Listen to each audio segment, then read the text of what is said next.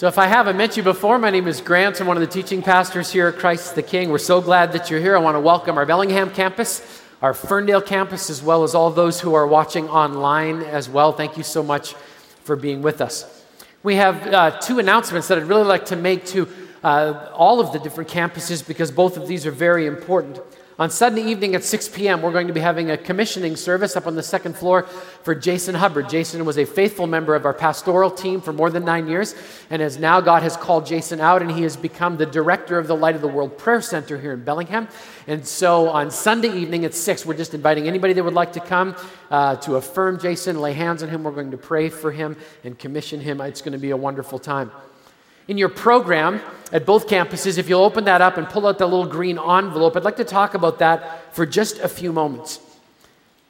Every year around this time, the Christ the King family reaches out to people who have been devastated over the past year. People have been devastated by medical circumstance, could be the possible foreclosure of their home, could be a lack of food, it could be a lot of different things.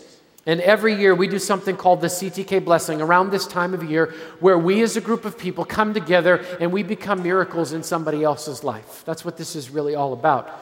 And this year, instead of creating a video of one of the families that you have been able to help over the past year, we've created kind of an online scrapbook. I'm going to ask the people in the control room to help me out here just a little bit. If you'd like to access this and, and learn more about the CTK blessing, what you do is you open up ctkbellingham.com and then you can either click on the green banner, that blessing ad that shows up, or down at the bottom there on the latest church news. And when you click on those two areas, you're going to see a red leather book cover just kind of show up. There it is.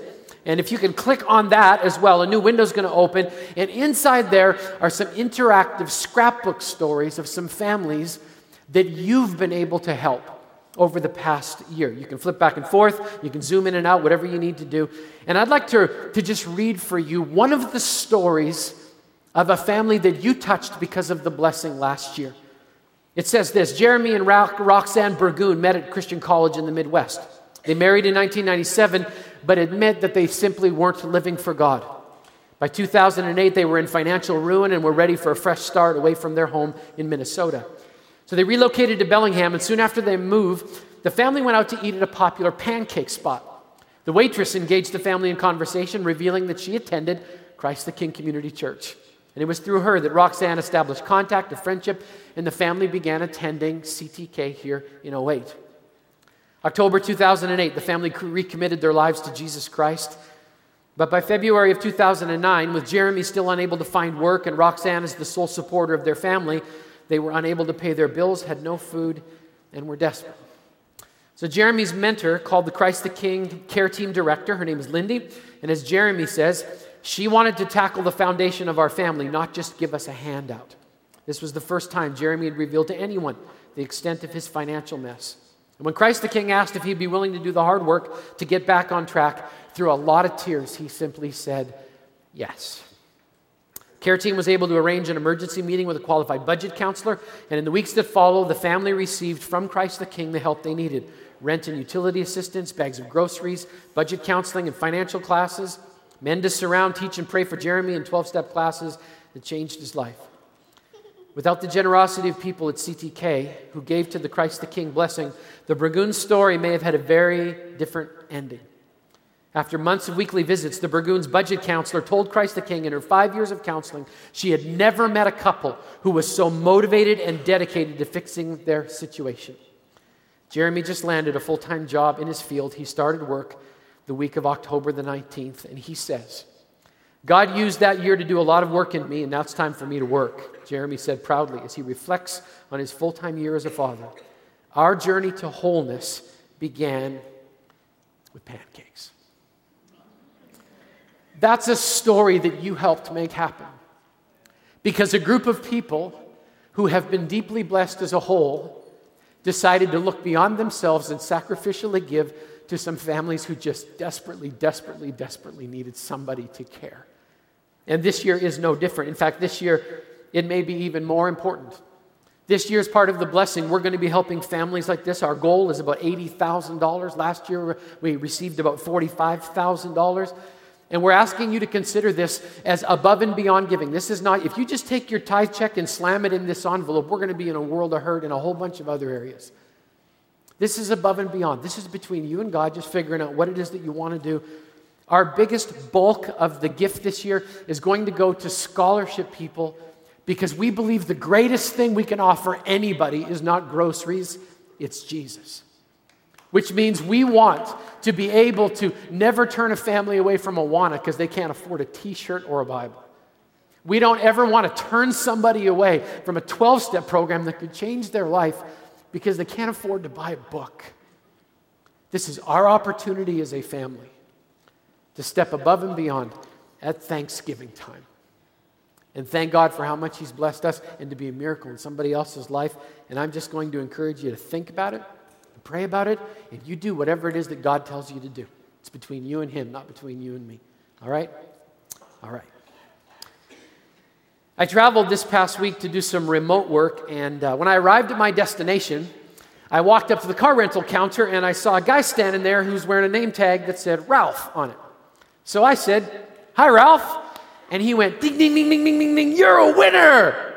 I went, I am a winner. What did I win? Right? He said, I do this cool thing. He goes, When I start my shift, the first person who calls me by my name, my first name, they get a free car upgrade. I'm thinking, that's awesome because I travel cheap. I mean, I'm a cheap date, right? I rent Geo Metros. That's how it rolls for me, all right? And so he's just like, he's doing an upgrade. Ralph gave me a brand new 2010 pearl white Ford Mustang. With leather seats, custom sound, a custom sound system, and seat warmers to boot. I mean, it was an awesome car. And the second I got that car, I was tempted. I was tempted with pride because I was taking pictures of it and sending them home to my kid. Look what your dad's driving, right? I was tempted to covet because I have no idea why God would give Dollar Rent a Car that car when He could have given it to me. And I'm so available to drive it right now, too, you know? I was tempted to steal. Like, just turn that baby on, point it towards Washington, and keep on driving, right? Call it a gift from God, all right? When I turned the key to that engine, I was tempted to break the law so bad because I just wanted to go really, really, really, really fast. I mean, I was tempted in that moment, and I felt like temptation was going to win. I'd like to introduce you to a group of kids who were tempted with a certain scenario. Maybe you can relate to them, maybe you can't, but I'm pretty sure that you possibly can. Let's take a look at the screens and watch this together.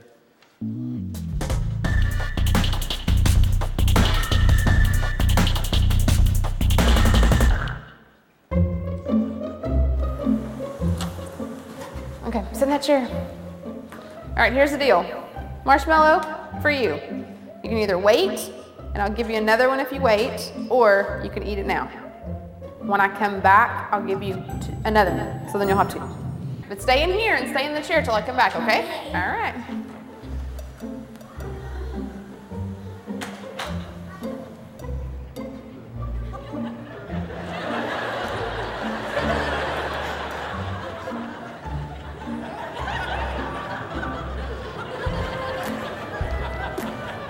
I'm gonna go do something and then I'll come back. It smells yummy. Really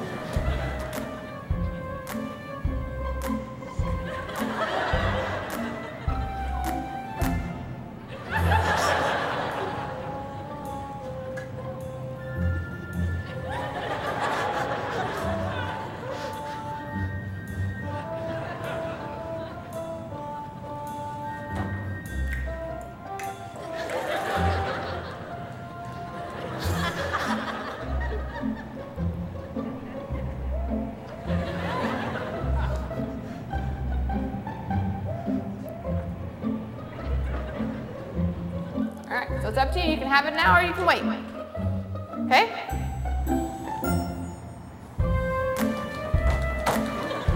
I'll be back. Stay in the chair, okay? Okay.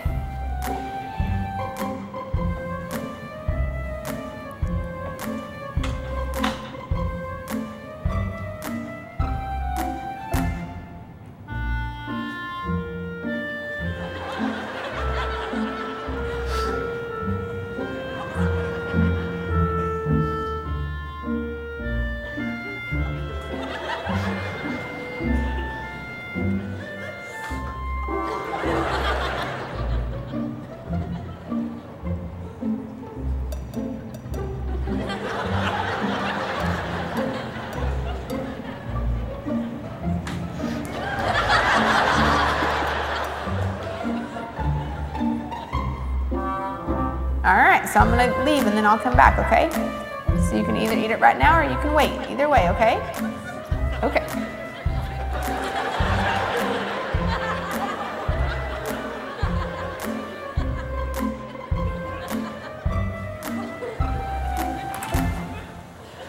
How'd you do? Did you do good? You did?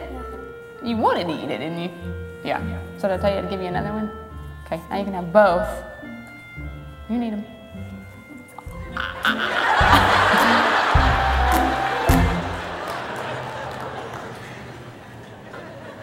Yeah. Wow. We face temptation every day the temptation to compromise, the temptation to be a hypocrite, temptation to take the easy way through instead of the hard way, the temptation to, to define ourselves by somebody else's standards as opposed to God's standards, the, the temptation to settle, the temptation to just give up. And with that comes our lie for tonight, which says this the lie is the temptation always wins. Always wins. And the lie that temptation always wins, that causes us to give up the fight, to, to just give in, to stop the struggle against sin, and to be just like everybody else. We buy Satan's lie, and it sounds like this resistance is futile. Stop trying. You can't win anyway. It's only a matter of time till you lose. That's the lie, but let's speak the truth. Because the Bible says this truth is true that temptation can be defeated through the power of Jesus. The Bible has so much to say to us about temptation. It's encouraging. So let's go to the word. James chapter 1, the Bible says this Blessed is the man who perseveres under trial, because when he stood the test, he will receive the crown of life that God has promised to those who love him.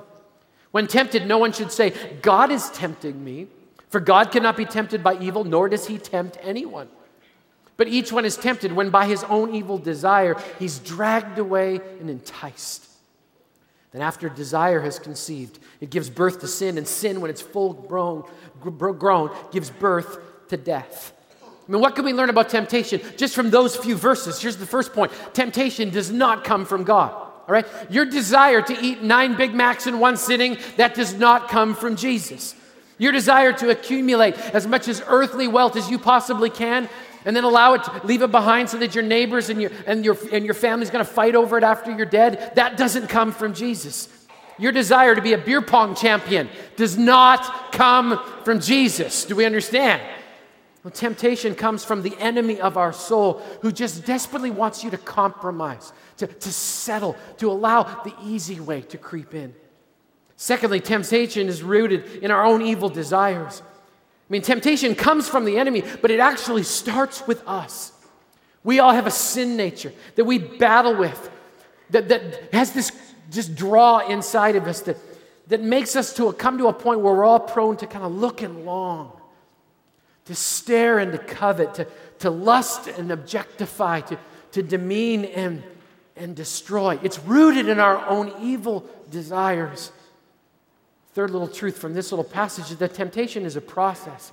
If you look at James, the teaching there, you see desire and then some enticement, and then a little bit more desire, and then eventually sin. Because somebody makes a decision and ultimately it ends in death. I used to fish with my grandpa. We used to fish for northern pike in northern Manitoba. Northern pike are tough fish. They're not wussy like a bass or, or something like that. They're tough. I mean, you've actually got to put a steel leader on your line, otherwise, they'll just snap off filament line like it's nothing. My grandpa and I used to fish together. Those fish were tough, but they were dumb. I mean, these weren't very bright. I mean, the best thing to catch a pike on is a silver spoon with a chunk of pike hanging off of it, right? I mean, they don't even know that you've caught their brother already, and that's the best thing that just lures them in. And they would hang back in the reeds, and so we would drop our hook right on the edge of the weeds, and they would hear that little plop, and, and way off in their little fish brain, they'd hear that, you know, what was that? Oh, it's a shiny thing with a piece of something hanging from it. I'm going to go take a look at that thing over there. I have no idea why I'm talking with a southern accent, but it's just funny in the story, all right? Except it's in Manitoba, so um, there's something over there, eh? I got to go check it out, eh? All right, okay. But they'd swim by, you know, and they'd bump it with their nose, and and, and then they kind of come back around it again and they'd smell it again and just thinking to themselves, you know, that kind of smells like my brother. I never liked my brother, never did. So chomp, and all of a sudden, in the boat, in the pan, cooked. And we laugh at that and go, yeah, dumb fish. And then we sit at our computer and we look at the screen for a really long time. Kind of run our finger over the keyboard. We look around to see who's watching, and then we, we type something into Google just to see what pops up. We browse the headings and we put the mouse over top of the link.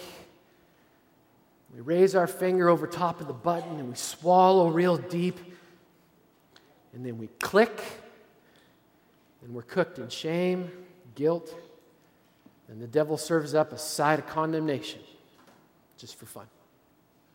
It's the way it works, isn't it? It's a process. And all the way along, Jesus keeps calling on us to call on Him to invite us into the situation so that we can stand against the temptation and do the holy thing, not the sin thing.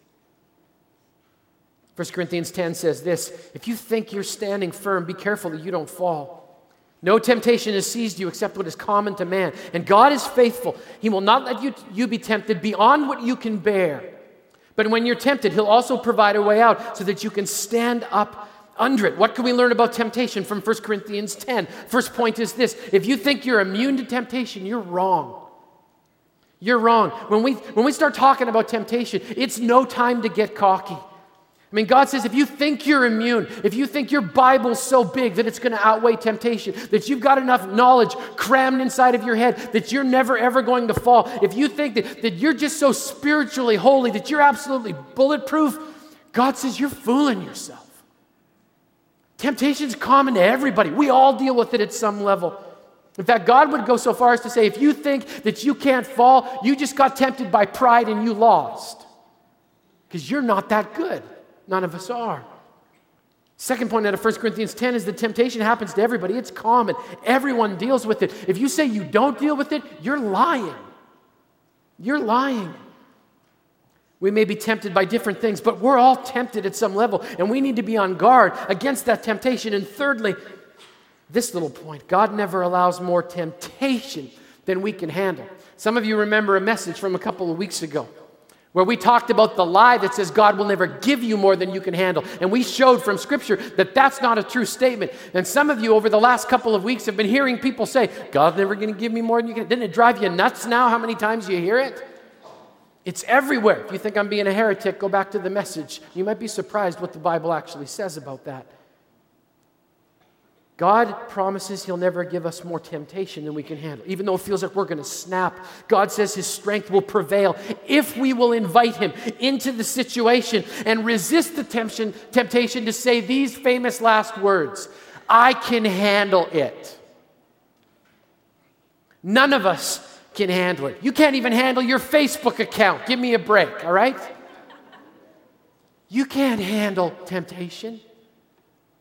It's too big, it's too strong. So if we can't handle it, what in the world are we supposed to do? Well, here's the fourth little point there. When we're tempted, God always provides a way out. I actually listed some options of the ways God provides ways out when we're actually being tempted. The first way may be a door. I mean, think about it. You walk into a situation and suddenly you're tempted. If you entered by a door into a situation where you were surrounded by temptation, it would logically play in your mind that you could reverse course, go back out the same door, because if temptation's on one side, safety's probably on the other. You may need to retrace your steps to find God's way out. I mean, think about the door. It could be the, the door to an unethical opportunity, it could be the door to your girlfriend's apartment. It could be a door to, to your mind and opening it to thoughts you know shouldn't be there. It could be the door of a casino, the door of a bar, the door of a store. I mean, let's make sure we are an equal opportunity offender tonight. How about the door of your refrigerator? The door swings both ways, and we need the discernment to know which way God wants us to go. Your way out may be the same door that you walked in through. Secondly, it could be a button. I mean, I turn something on and immediately my, my eyes are confronted with an image. And I go, I don't need to see that. My ears hear something. I don't need to hear that.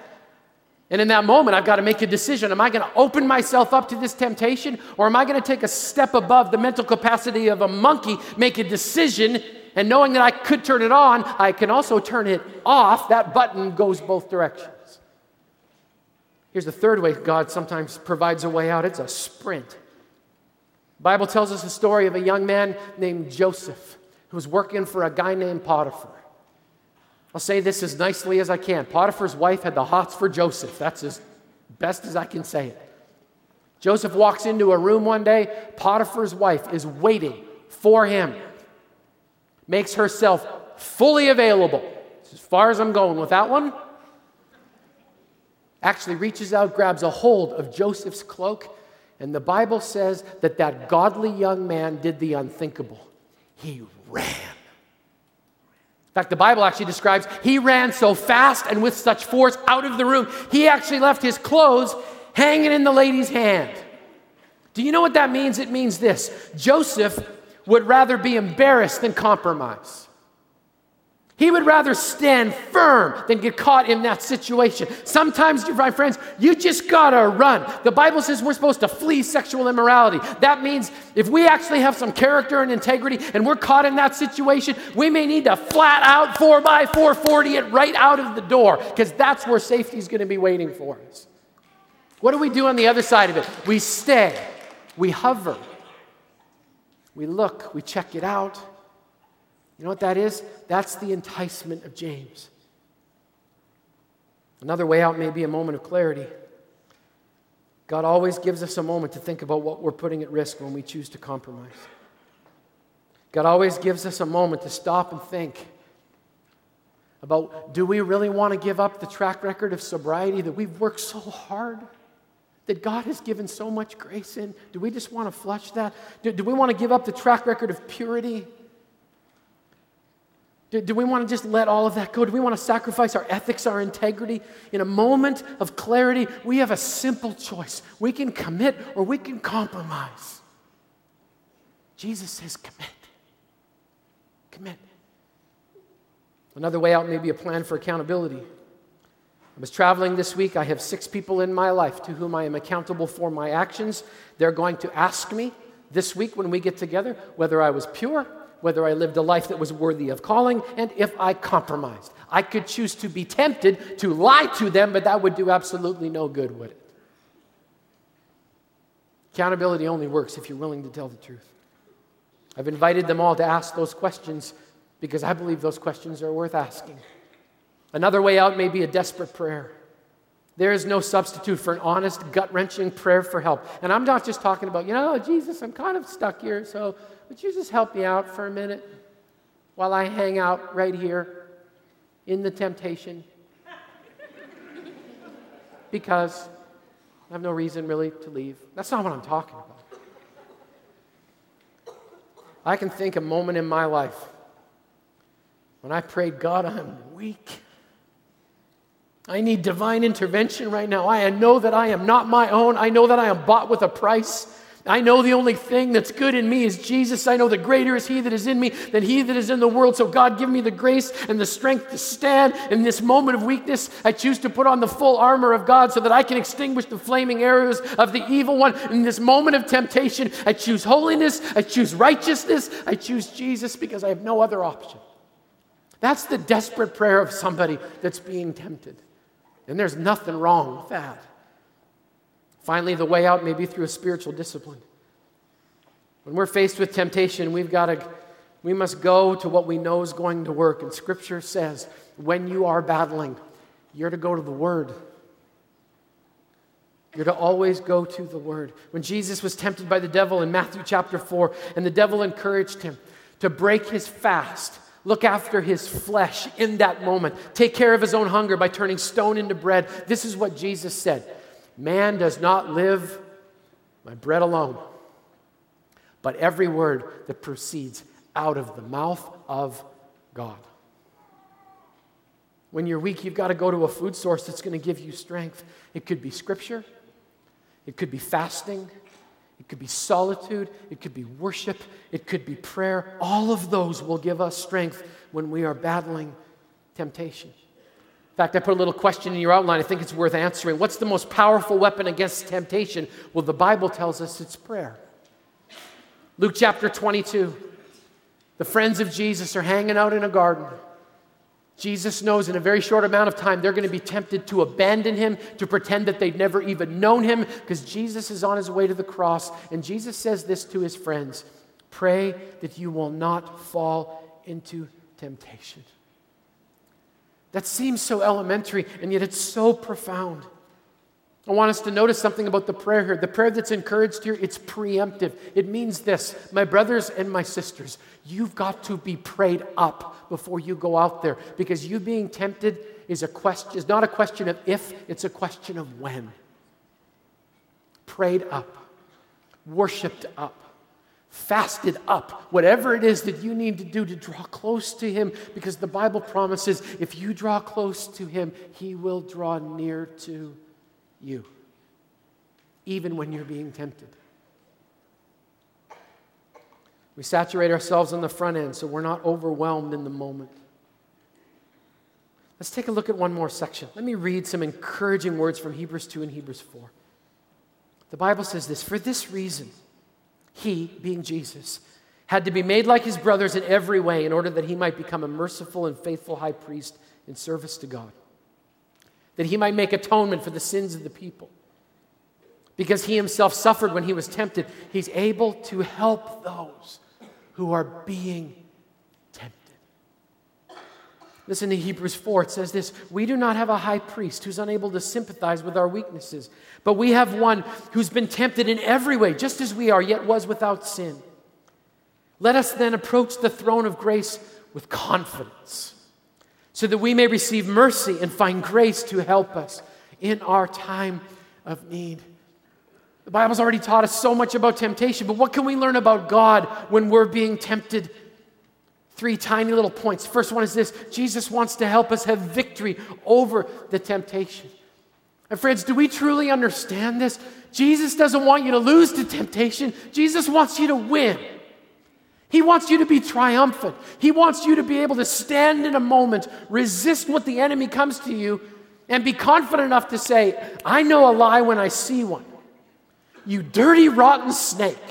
You keep throwing the same stuff in me over and over and over again. Well, I've got a word for, for you that's sponsored by Jesus, and the word is no! I mean, just think about that just for a second. Jesus doesn't want us to live with the shame of letting temptation triumph over us. He doesn't want us to lose this battle. He wants you to be victorious in this. When you get squeezed with temptation, He wants the word just to come babbling off the top of your lips. Just say, you know what, you snake? Greater is He. I need to listen to you. You're boring. You're old. It's the same stuff over and over and over again. And I may have fallen for it once, but by God's grace, I've been forgiven, and you don't get to get me that easy again. Secondly, Jesus experienced temptation firsthand. He understands this battle, he fought it and won. Jesus knows the temptation can be defeated because he actually defeated it. The Bible says he was without sin. Some of us hear that and we go, Yeah, but I'm not without sin. Jesus triumphed over it, but I'm human. He's God. I'm human. I can't possibly stand up underneath of it. In that moment, you've got a choice to make. Knowing that it's coming, you can either stand with him or without him. Which one would you pick? How amazing to think that Jesus wants to stand with us in that fight. Knowing that he's already been there and already won final little point in your outline is that God invites us to the throne room to find grace and mercy.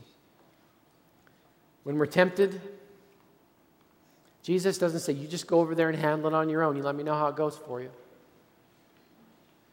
Jesus says, When you're tempted, you come closer. You step into my throne room. You worship and pray. You struggle away. And I will give you grace and mercy in your deep time of need. There's a choice and a decision to make when it comes to temptation. My prayer is that you'll make the decision to run to Jesus, knowing that you'll find mercy there in the face of temptation. Been a pastor for 20 plus years. You'd think after 20 years of working on this one, the temptation would get less. It doesn't. In fact, you need to know something. If you're on track with Jesus and going the right way, you're probably going to face more. Because the devil doesn't focus on anybody that he doesn't care about. I'm not saying I'm a big threat. I'm saying this. Seems like the longer I do this, the more temptation hangs around. And yet the promises of God are true. The strength of God is unchanged. The power of God to say no to temptation comes from a God who is the same yesterday, today, and forever. The same God that gave Joseph the strength to be able to run out of that house instead of compromise. The same God who stood alongside of David when I'm sure he was tempted to be terrified. The same God who came and stood beside Moses when he was tempted to turn tail and run in the midst of God's project. That same God wants to stand alongside of you because this week, somebody in this room is going to be tempted to take money under the table at your job because it just seems to be way easier, doesn't it? Somebody in this room is going to be tempted to anesthetize your pain and to run back to a bottle or a needle because it just feels like it'll make it go away just for a little while. Somebody in this room is going to be tempted to compromise themselves morally. Nobody's immune. We all have this battle. It's not going anywhere until we get home. When we get home, it'll be different because then we'll be in the throne room. In the meantime, here's our option. We can fall underneath of it, or we can go to the same throne room that we're going to spend eternity in and say, Jesus, I just need your strength to stand firm. When we're tempted, it basically comes down to this it's a choice between the lesser and the easier, or the greater and the eternal. This side belongs to the enemy. This side belongs to God. And He wants us to choose this.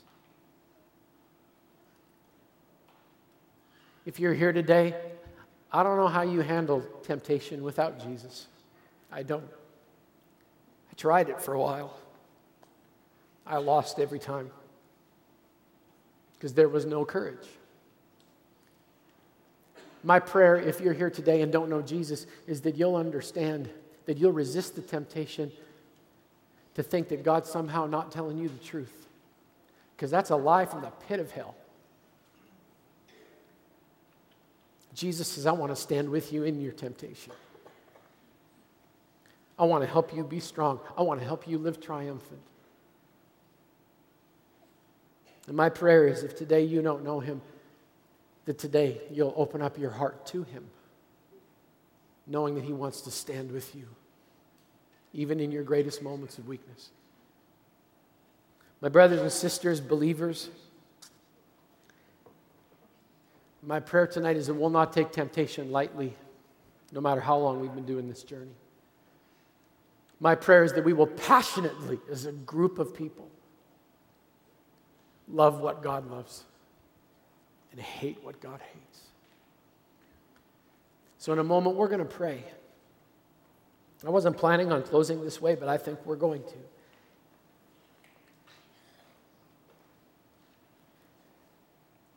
We're going to pray, and for some of you, this is going to be very personal. And if you're not battling temptation tonight, would you pray for those that are? Let's go to Jesus and ask Him for His strength. Would you pray with me right now?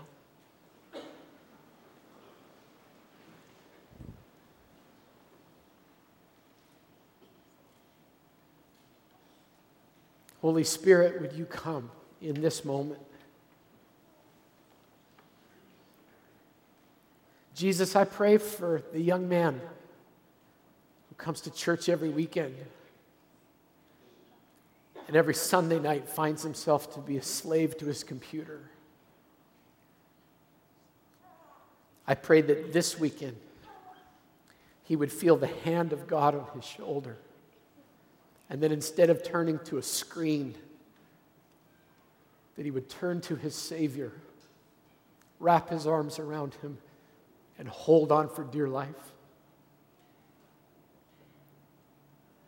Jesus, I pray for a young couple who comes here every weekend, desperately wanting to be pure but falling short, weekend after weekend after weekend.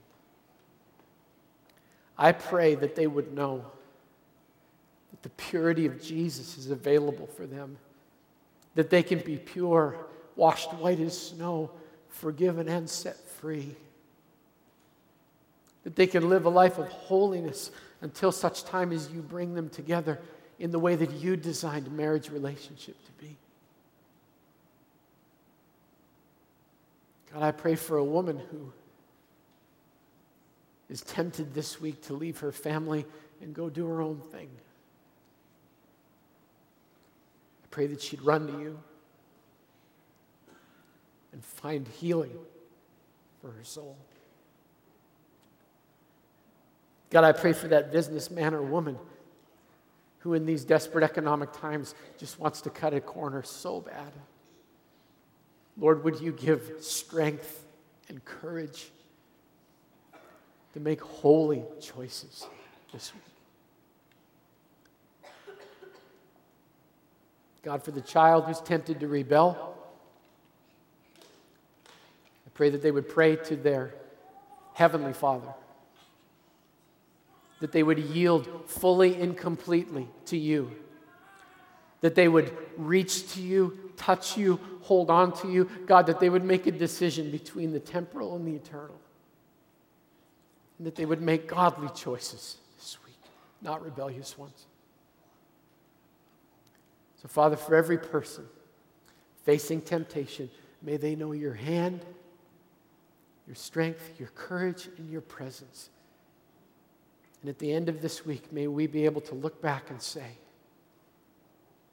I walked with Jesus, and Jesus walked with me. We pray this in your precious and holy name. Amen.